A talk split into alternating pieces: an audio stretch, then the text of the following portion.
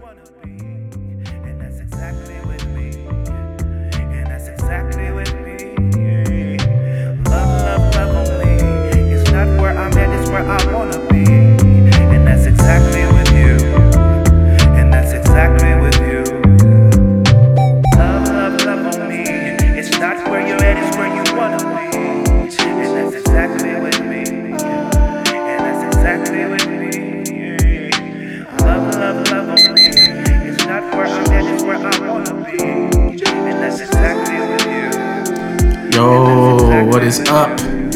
How we doing, Avalanche fans? Thank you so much for tuning in. My name is Adrian Hernandez. This is at Elevation, a podcast brought to you by MileHighHockey.com. Uh, we got everything Avs related news wise. Go check us out. That's MileHighHockey.com. You can also get a hold of us at on Twitter at MileHighHockey.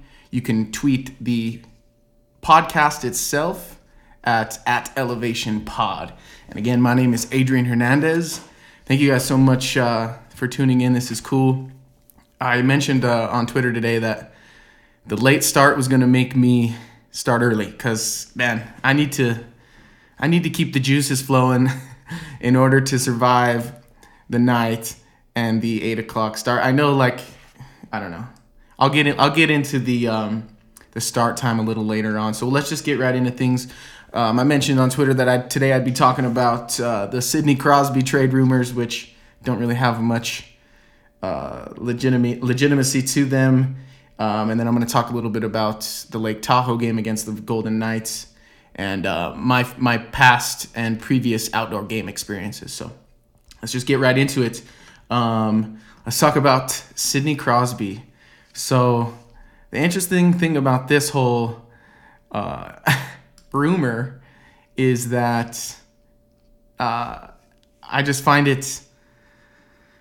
I mean, it has the pieces. There's there's pieces of this that make sense, and then there's the one big piece of it to me that doesn't make sense.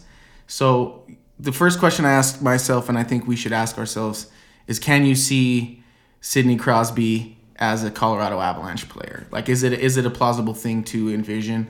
I think so, um, based on his his potential common ground with Joe Sakic and his already pretty strong relationship with Nathan MacKinnon.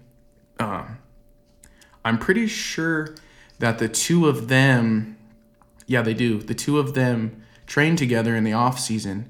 I'll show you that real quick, and uh, the chemistry is there the chemistry is there.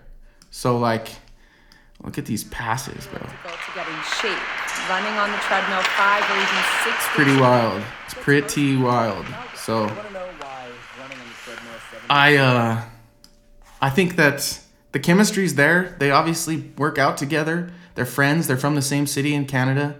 Uh What's funny is Marchand's actually in this video too, and I think Ryan Graves is, is on the ice in this video. Um, but I could see two two instances with Sidney Crosby. He's either going to retire a pen or he's going to be traded to a contender because he's not leaving. He's not going to go play. No offense, but he's not going to go play for the Senators. He's not going to do. I don't even think he does even what Taylor Hall did, like going to Buffalo. None of that. He's going to go to somebody who's a clear contender, and the Avalanche are odds-on favorites according to Vegas in that regard. So, I think with those two things being said, I could see it happening. Now, is it plausible? Um, it would. It would. You got to understand this would be one of the biggest trades in the modern era if it happened. And with that being said, there'd have to be multiple pieces involved. Um, you can't. You're not gonna. There's no way you're gonna get away with giving up nothing for Sidney Crosby. The only way that happens is if Saka can pull something out of his you know what and uh, bring in a third team to basically shoulder the load of all of the future picks and stuff like that. So it would just cost, it would just require a, a ton of assets in return. Um, what's interesting though is uh, you know Pittsburgh is in that in between that limbo kind of between having some formerly great I mean Sidney Crosby is still one of the best players in the world. Um, but the team itself used to be quite the package, um, and that's kind of not the case anymore.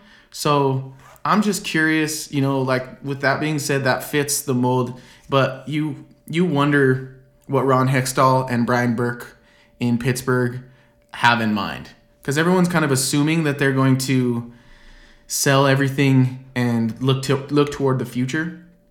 Um, if that's true, I don't think a guy like Sidney Crosby sticks around for a rebuild. I don't think this isn't like the NFL. Like he's not gonna groom another center into being the greatest center in the game. It's not gonna work like that. Uh, he's gonna want to compete for a Stanley Cup every single year because he's one of the best in the world. And when you're one of the best in the world, that's what you do. You compete for the Stanley Cup. So I uh I think the the biggest question in this whole rumor is is it a good idea? Cuz obviously we have plenty of assets. I'm sure Sakic could call Hextall and Brian Burke and, offer a package that would definitely get Sidney Crosby. We have the assets. But the question is, are we willing to give up those assets? I mean, Joe Sakic has worked pretty tirelessly to accumulate the uh, the depth and the, the prospects of the future. Like uh, that's the biggest thing about the Colorado Avalanche. It's not that they're deep; it's that they're deep and young. So it's it's a it's the combination you want because the younger players you get to bring along, and it's just a better situation to be deep and young. Obviously, you don't want to be deep and old. That's not long lasting. so you're gonna give up. You're gonna give up some of that future depth. You're gonna give up. Someone has to give up the future essentially, because no way Pittsburgh is gonna trade one of the decades, if not greatest, one of the, if not the greatest player of the decade, um, to a contender, especially one like the Avs who have so many quality prospects and pieces yet to play. There's no way they don't go after those, and the only way they don't is if you, can, like I said earlier, you can get a third team into the trade that can shoulder some of that load. Um, but it seems like Sakic's move, all of his moves, satisfy both the short term and the long term, and I think that's the key to our success so far. Is that Sakic doesn't really ever he's not putting it on black. He's not putting 50 bucks on black and saying just please God let it be black. Sakic if he, if this if hockey was roulette, Sakic has his chips all over the table because he wants to hedge his risk. He wants to he wants to levy that risk and plan for the future as much as he's planning for contending. The thing about being about having a guy like Nathan MacKinnon is you get that luxury, especially if you have a guy like Nathan MacKinnon at a discount. So now it's really given Sakic the luxury to accumulate the lineup that we have now. So you got to ask yourself, are you willing are you willing to part ways with some of those people, especially some of the younger guys? Those are the, those are the people that they're going to be key, uh, queuing on. It's not going to be they're not going to be the ideal trades. You know what I'm saying? No one's coming after Erik Johnson. Maybe I don't know. He's he's good. I'm just saying he's coming towards the end of his career. That wouldn't make sense for a team that's trying to rebuild, right? So I don't know. That's the question. Is it a good? Is it a smart move? I don't think so.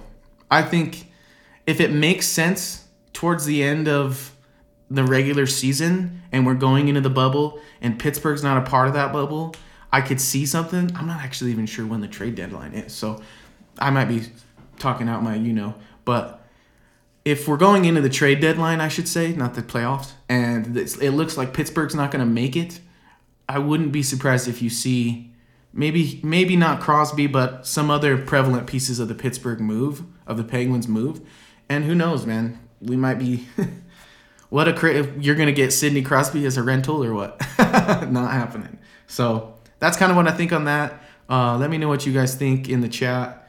Uh, and otherwise, if you want to hit me up on Twitter, let me know if you think this is a plausible trade, if it's a good idea, um, or if we're just kind of like looking to the sky and wishing upon things that just will never be. I think my dad has a funny saying. He says, "You can hope in one hand and you know what in the other, and see which one fills up faster." I think it's this is one of those situations. He's getting Sidney Crosby is like taking like getting 100% on a take home test, I like to say cuz you're lying if you say you don't want him, but you don't really know if it makes you better.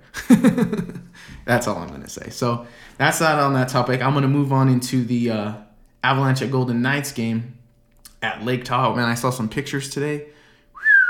Pretty cool. Um, that's kind of the way you want to play hockey when you're a kid, yeah? I don't know. I mean, you want to play game seven in the Stanley Cup in front of however many thousand people, obviously. That's what you're saying in your mind when you're at those outdoor arenas. But man, to to have made that step and to play in front of all those people and then to to do it now with the best in the world, what an experience that has to be. Um, and I'm gonna get in uh, into a little bit more of my experiences in the outdoor games as a fan uh, online on milehighhockey.com. I'm going to write an article. It should be dropping Friday just to kind of lay out my experiences and kind of tell you which one I thought was the best uh, and, and that sort of thing, just from my experience. But back to the Tahoe game. It's a 1 p.m. start, which is super cool. Reverse retro jerseys, so I got mine on right now. I don't know why. Should probably be wearing it later. I could wash it though. If you're wondering, is it Makar? It's a Makar. Hell yeah. So afternoon game. Um, it's kind of what I need. I don't know about you folks, but other than the fact that we haven't gotten much hockey lately, I'm kind of relieved and, and gratified knowing that I don't have to stay up. I always I used to love the late games. That's like the ones I would like the most because I would get to come home, eat dinner, come home from work, eat dinner, and then watch the game. I would have enough time for all that. Now it's more like let's get this show on the road. I want to watch hockey. I'm at home.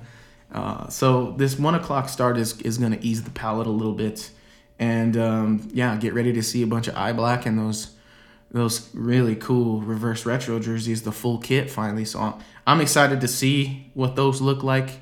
Um, it's also sounding like Landeskog, Jost, and uh, Makar, as well as Girard, will probably be in that game. Um, Makar isn't on the COVID list, but the other three fellows were.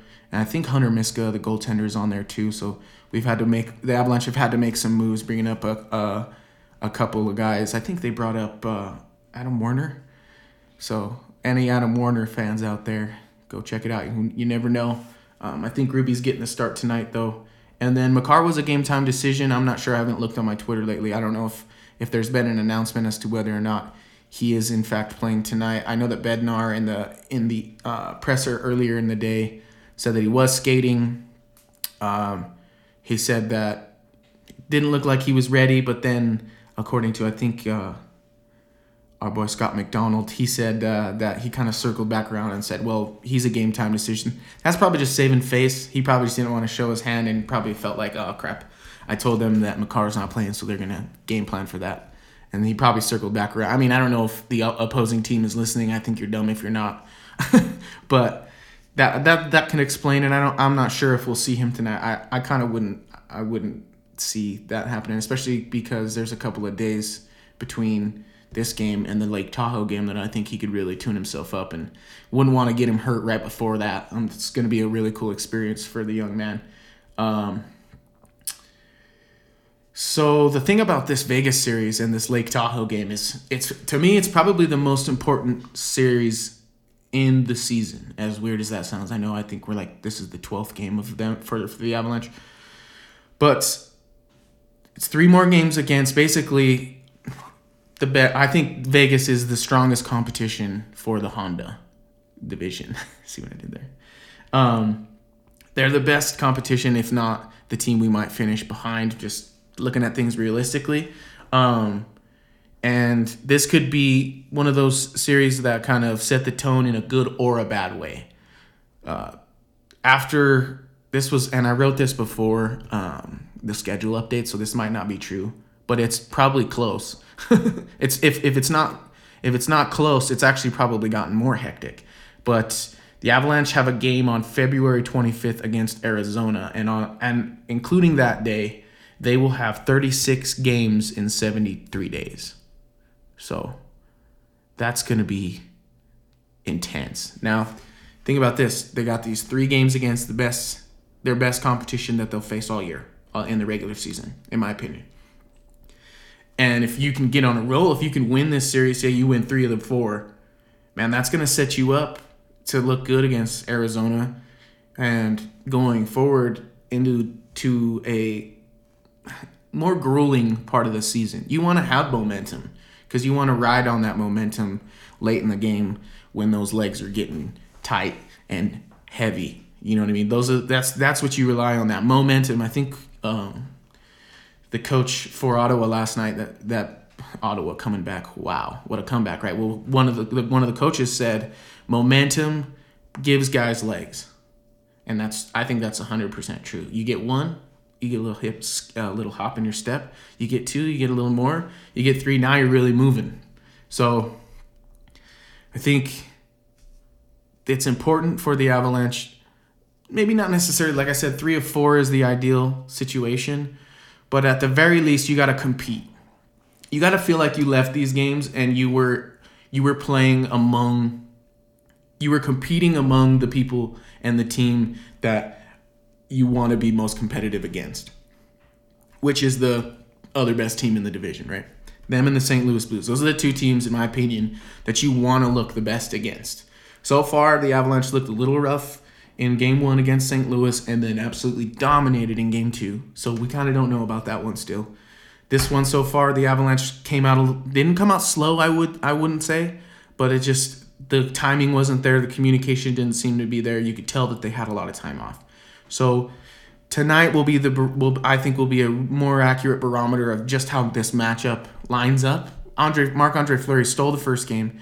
Grubauer minus just one, and Max Pass. It's a it's an incredible shot. Like I saw something earlier in the day where an inter uh, one of the reporters asked Grubauer if if the shot beat him or if there was uh, traffic in front of the net dude you saw the replay what kind of question is that you uh, what it is is a question where he's he's setting up it's a loaded question he wants philip grubauer to basically admit that he got beat which I, i'm not a fan of that i mean we all knew what happened i don't i don't think he i mean obviously he got beat the puck went in the net so do you really need to do you really need to ask that question i mean i don't know that's just that's how i feel on the matter but I think we'll see we'll see Grubauer play an, another solid game. Don't be surprised if you see Marc Andre Fleury playing another solid game. But I'm going with Mosier here. I'm thinking MacKinnon's gonna blow up tonight. I think I got my McKinnon crunch over here. See that? I think it's MacKinnon crunch time. So let me know what you guys think. Let me know if you agree. I uh I think that's this Lake Tahoe game is shaping up to be one of the, one of the more fun ones to watch of the year. This one is really made for TV, right? We have games inside of arenas. They throw a bunch of tarps over seats and they throw graphics up on the ice and stuff like that to try and to make it more appeasing for TV. But like Lake Tahoe with not even a fan around, basically pond hockey in the middle of this beautiful scenery. It's it's made for TV. So get ready to to really enjoy. I'm sure there will be a more submersive experience than usual given circumstances, and I'm excited for it. So, yeah, um, I think the game. What time is it? Six eighteen. So we're gonna be puck drop in about probably about exactly two hours. Um, I'm gonna give you a prediction tonight, just because I, I feel like hey, you got a platform, you might as well be wrong all the time and and have people throw it in your face. So, uh, my prediction tonight is that Nathan MacKinnon has a three point night and you heard it here first. Tyson Jost is going to score. Yes, I know, crazy, but he's gonna. Tyson Jost is gonna get on the board, and Nathan MacKinnon is gonna have himself a three point night. So, wait, I just said Tyson Jones is gonna score, and he's not playing.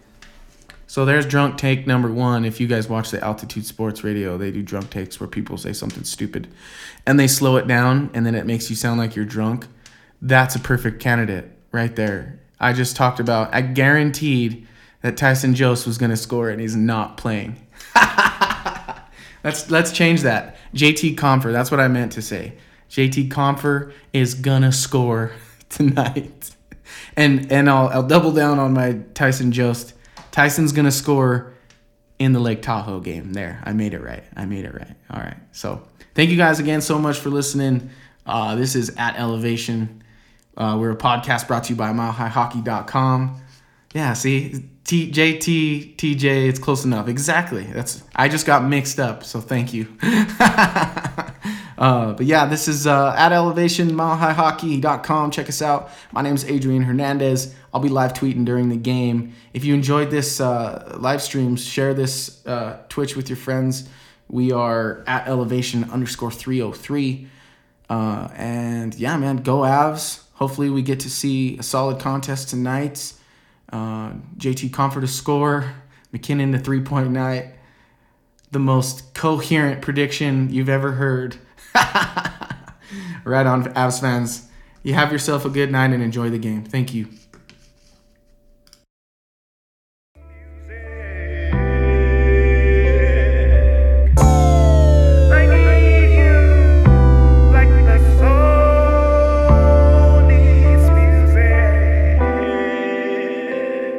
Major blessings to have you in my life. I learned my lessons, things could be gone overnight. But not my love, kisses and hugs, show affection when my stomach's not tied. I ride with you like some training wheels and be by your side.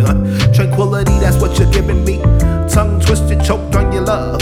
Give me God with the spirit that you fashioned from above. And that's love, yeah, that's love.